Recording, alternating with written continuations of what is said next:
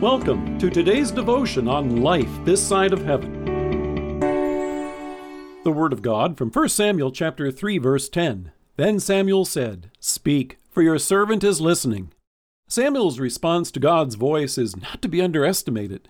There's an entire hymn based on this phrase that we sing together joyfully on a Sunday morning. But we live in a world that doesn't want to hear what God has to say. And it wasn't any different back then.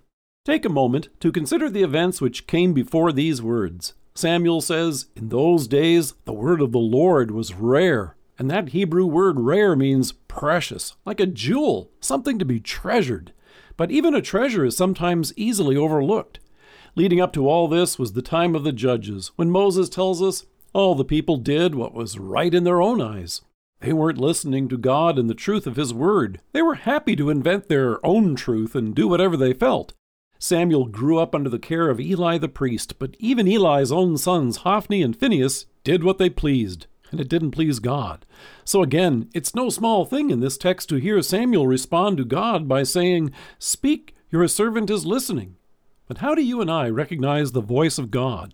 At first, young Samuel struggled to realize that what he was hearing wasn't simply the voice of Eli, and today, you may well wonder if what you're hearing is the voice of God or simply some words the preacher is spouting off on a Sunday morning. As a result, some folks have even fooled themselves into thinking that maybe the best way to hear God's voice is to skip church altogether and not listen to anyone.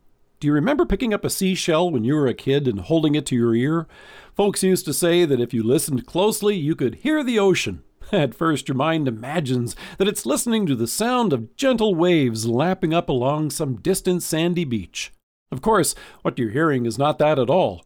According to Andrew King, the director of the University of Oxford's Center for Integrative Neuroscience and head of the Oxford Auditory Neuroscience Group, what you're actually hearing is the ambient or background noise that has been increased in amplitude by the physical properties of the seashell. In other words, you're just hearing the regular noise around you, only amplified. Because of the shape of the shell changes the way it sounds, your brain pays attention to it.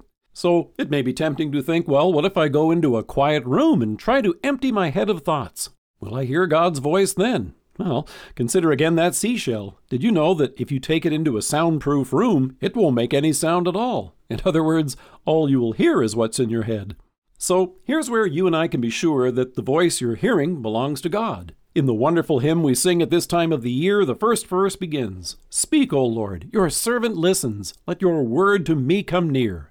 Listening to God doesn't mean emptying our head of thoughts, it means filling them with His Word. That's why, when it came to teaching God's Word and all that He had done to each new generation, Moses wrote, Teach them to your children, talking about them when you sit at home and when you walk along the road, when you lie down and when you get up. God directs us to Scripture. Here's where you and I have the sure and unshakable Word of God Himself. When Jesus prayed in the garden on the night before He was crucified for us and for our salvation on the cross, He prayed to the Father, saying, Sanctify them by the truth. Your word is truth. Here is His word, which not only shows us our sins, but also shows us our Savior. Here's where God Himself announces to us His forgiveness and the everlasting life we have in Him.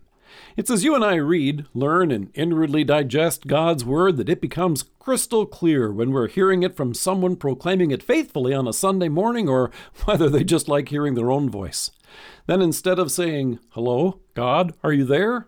we can say with confidence, Speak, Lord, your servant is listening. Let us pray. Loving God, thank you for speaking to us in your word, the Holy Scriptures, that we may rejoice always in hearing your voice and the comforting words of your mercy and love. Amen. Thank you for joining us.